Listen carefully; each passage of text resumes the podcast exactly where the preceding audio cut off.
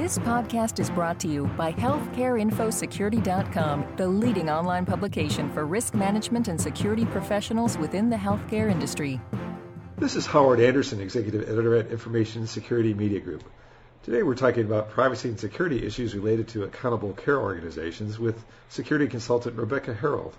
Thanks so much for joining us today, Rebecca. Well, I'm happy to be here, Howard. Thanks for asking me. Federal authorities recently issued a final rule governing accountable care organizations. For starters, could you briefly define ACOs for us and explain what the government hopes to achieve by creating them? Basically, an ACO is a network of doctors and hospitals that share responsibility for providing care to patients. Now, in the new law, an ACO would agree to manage all of the health care needs of a minimum of 5,000 Medicare beneficiaries for at least three years. The ACO then will bring together all the different component parts of care for the patient, primary care and specialist hospitals, home health care, and so on. And um, it will ensure that the parts are working well together. Now, historically, and actually in most places today, patients get each part of their health care separately. You know, one doctor does ear, nose, throat, another dental, another heart health, and so on. And often these doctors don't even know the patient is seeing any of the others, much less know that they're communicating with each other to ensure that there is comprehensive and knowledgeable health care for each particular patient. So the ACOs try to ensure all health care for an individual is done by taking into consideration all aspects of that person's health care. And the challenge is putting ACOs into practical application and then demonstrating that overall health care then really is improved and that it results in lower cost and has better efficiencies and so on. Are the organizations that participate in an ACO likely to share electronic information about patients to help coordinate their care? And will they be forming the equivalent of what amounts to a uh, health information exchange? And what new privacy and security issues does that raise? Well, sharing information amongst all caregivers for a patient truly is at the heart of making ACOs work. Now, doing so via electronic transmissions and sharing really is the most feasible way to do this as opposed to um, making hard copies and trying to share them, which of course would have their own risk and be very hard to keep up to date and so on. So basically, the ACOs will most likely be using health information exchanges in order to facilitate this electronic sharing. And I'm not sure you would say they are using their own HIE. Uh, one goal of HIEs is to provide better information sharing specifically for such purposes that are being created by an ACO. However, ACOs would need to have tightly controlled communications paths within the HIEs to help ensure that only those caregivers who need patient information can access it. So initially at least, ACOs agree to manage and coordinate healthcare for the Medicare beneficiaries including taking on additional financial responsibility that of course is going to come along from setting up the technical aspects of this kind of data sharing network and also for making sure that the care is delivered effectively, efficiently, and securely. Now the new security and privacy issues will really be new applications of long existing information security and privacy concepts. You'll have to deal with limiting access, establishing access controls, logging the access to the PHI and also the claims information, ensuring data accuracy and integrity. That is a, a very important part of sharing this data amongst all the caregivers. Ensuring data availability at all times necessary providing patients with opportunities to opt out of data sharing and also giving them access to their own data and so on. So a lot of these involve very basic information security and privacy controls that have been around for a long time. They're just being utilized now in a in a new type of emerging environment. As you just alluded to, the final ACO rule allows patients to opt out of having certain information shared with ACOs. So what steps will ACOs and their members need to take to prepare to comply with that provision? And what kind of information does the opt-out provision cover?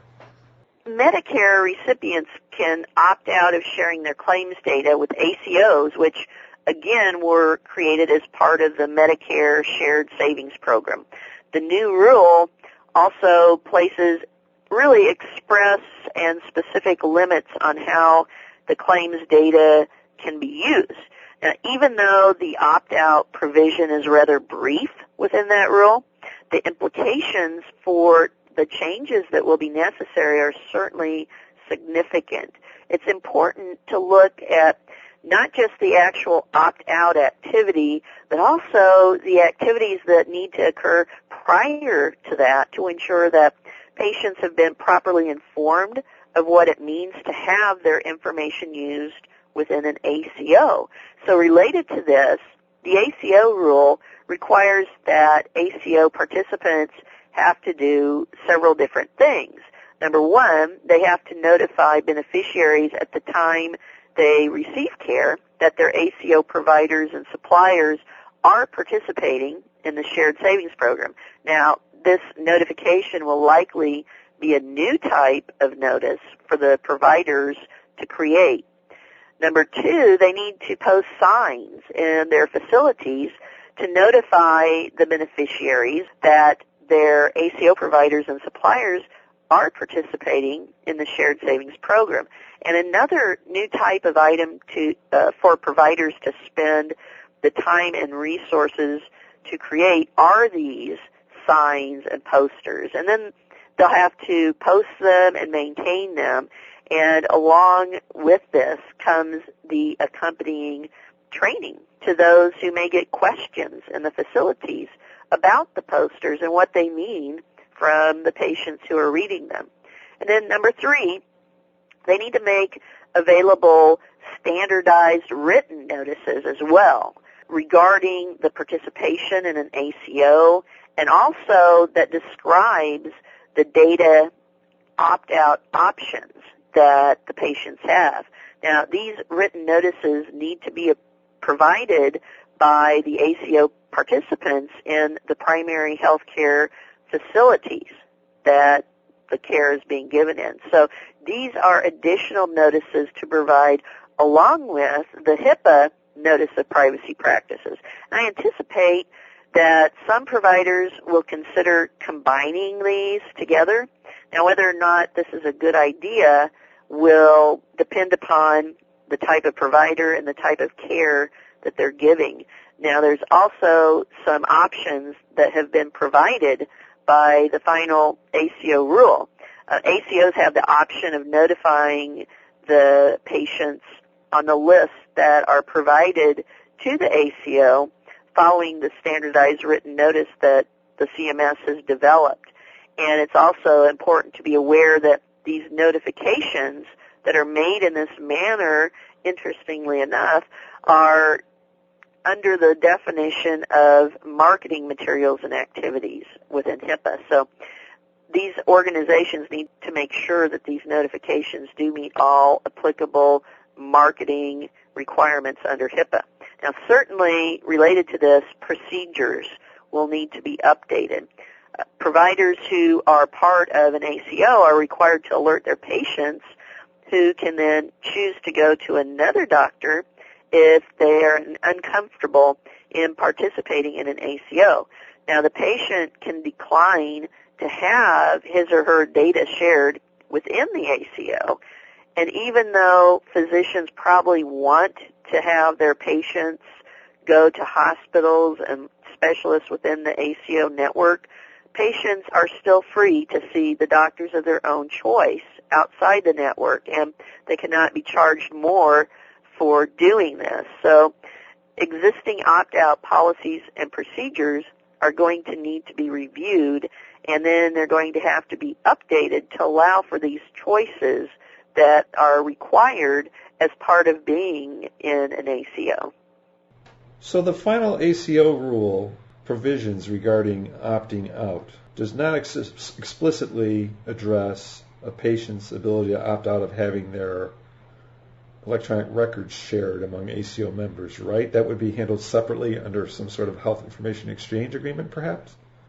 Well, it might be part of health information exchange, but really, when you look at the final rule, it only provides uh, that the patients be given the opportunity to opt out, and it, there's very little supporting information that talks about the details for how it has to occur and, you know, at what point in time. Um, I think the primary thing is that you make patients aware of how their information is shared, let them know that the others within an ACO are going to get it, and they'll probably ask, well, who are these other entities? So you have to give them the ability to opt out if they say, you know what, I don't want my information going to all these others. I want to keep my information only with these few doctors that I I know I'm dealing with. So that's when you have to really think about the details for how you're going to allow the patients to opt out, the forms you're going to use, how you're going to track it in your system. And like you said, um, it, it should be a part of an HIE system anyway to allow opt-outs for other activities anyway. So you could be able to make use of those as well. The final ACO rule opt-out provision deals only with Medicare claims data and not with other information right. like full electronic records. Is that right? Right, exactly. This is about the Medicare claims data. So it, this doesn't apply to all other types of PHI. The Medicare claims data and PHI, they are going to certainly have overlaps, but they aren't the same thing. They aren't the same repository of information. So it, that's another good point that um, providers need to think about. They can't uh, be viewing both of these sets of data as being one and the same. They are two different sets, but they certainly have significant overlap. So might the creation of ACOs require participants to enter more business associate agreements to help protect information? Well, there will likely need to be new BA agreements with the ACO entity itself. And I anticipate that the implementation of ACOs will also bring with it new service providers and software vendors who will need access to that claims data for support and maintenance and and for other types of you know back office processes that a a BA type of organization would be providing. So those will need to have BA agreements because again, there's overlap between the claims data and the PHI, so certainly you have to observe all the HIPAA requirements while you're implementing the ACOs. Under HIPAA and the required business associate agreements, the ACO and its participants will not be able to use or disclose any PHI it receives through an ACO in any manner that a HIPAA covered entity would be prohibited from doing. So organizations that are part of an ACO need to look at all the other entities that will be accessing PHI and then put BA agreements in place as appropriate based upon the reasons why the other entities need to have that access. Now, something to think about beyond the BA agreement is that there's a new type of agreement with this final rule that will also need to be made, and it's called a data use agreement, or DUA. Now, some of the analysts that I've heard have said that they believe having a DUA in place may be necessary instead of a BA agreement in some situations. And I'm not completely convinced of this, maybe in some situations, but why? I mean, because under HIPAA and the required business associate agreements, the ACO and its participants will not be able to use or disclose any PHI in a way that a HIPAA covered entity would be prohibited from doing. And in addition to this, under the DUA, the ACO would be prohibited from sharing the Medicare claims data which might have some PHI in it, but also the other claims data that's separate from PHI. They need to be prohibited from sharing that with any ACO that's not co-signed the DUA as a contractor. Those requests by patients to share their PHI or claims data with entities outside the ACO may need a BA agreement depending upon the situation. And ACOs need to comply with the limitations as well on the use and disclosure that are, that still exist under HIPAA. So they have to look at those. They have to look at the applicable DUA, and then also they need to be aware of the ACO program's legal requirements that restrict sharing of the data. Okay, finally, are there other privacy and security issues that are raised by the formation of ACOs that we haven't covered yet? Well, it's important to keep in mind that the new ACO rules emphasize multiple times that all data sharing has to be in compliance with HIPAA requirements. This said, because of the additional sharing of claims information along with potentially needing to enter into new business associate agreements with the ACO itself and also supporting this opt-out mechanism and procedures that need to be created. The ACO participants are going to need to update their HIPAA privacy and security policies to ensure the appropriate safeguards are in place along with all of these changes. So just a few of the important security and privacy issues that need to be addressed will include such things as ensuring the minimum necessary access that's provided to those who are within the ACO. You can't just now give all um, access to all PHI along with the claims data. So you need to be very careful about uh, ensuring minimum access is being enforced. Also, accounting of the disclosures for that data that goes to the other folks who are within the ACOs. You need to keep in mind that those have to be accounted for and logged as well.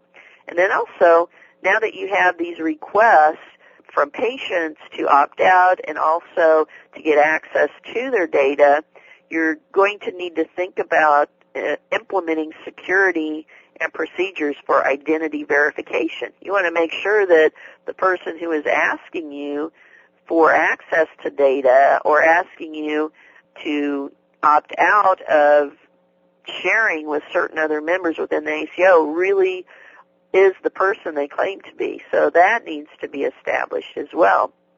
Now, this would be actually a great time to perform a risk assessment as the organization is planning to become an ACO. And a risk assessment would identify where all the new types of risk would exist with these new information sharing capabilities. Since HIPAA requires regular risk assessments anyway, and certainly a major operational change such as this becoming part of an ACO is going to bring with it new risks, then doing a risk assessment will provide really more bang for the buck, so to speak, to do one in conjunction with becoming an ACO participant. And it will also help to ensure all security risks and if you want to do an expanded one, privacy risks as well, are being mitigated before a breach occurs. Well, thanks very much. We've been talking today with security expert Rebecca Herold. This is Howard Anderson. Thanks very much for listening. This podcast has been brought to you by healthcareinfosecurity.com. For more interviews, breaking news, research, and educational webinars, please visit www.healthcareinfosecurity.com.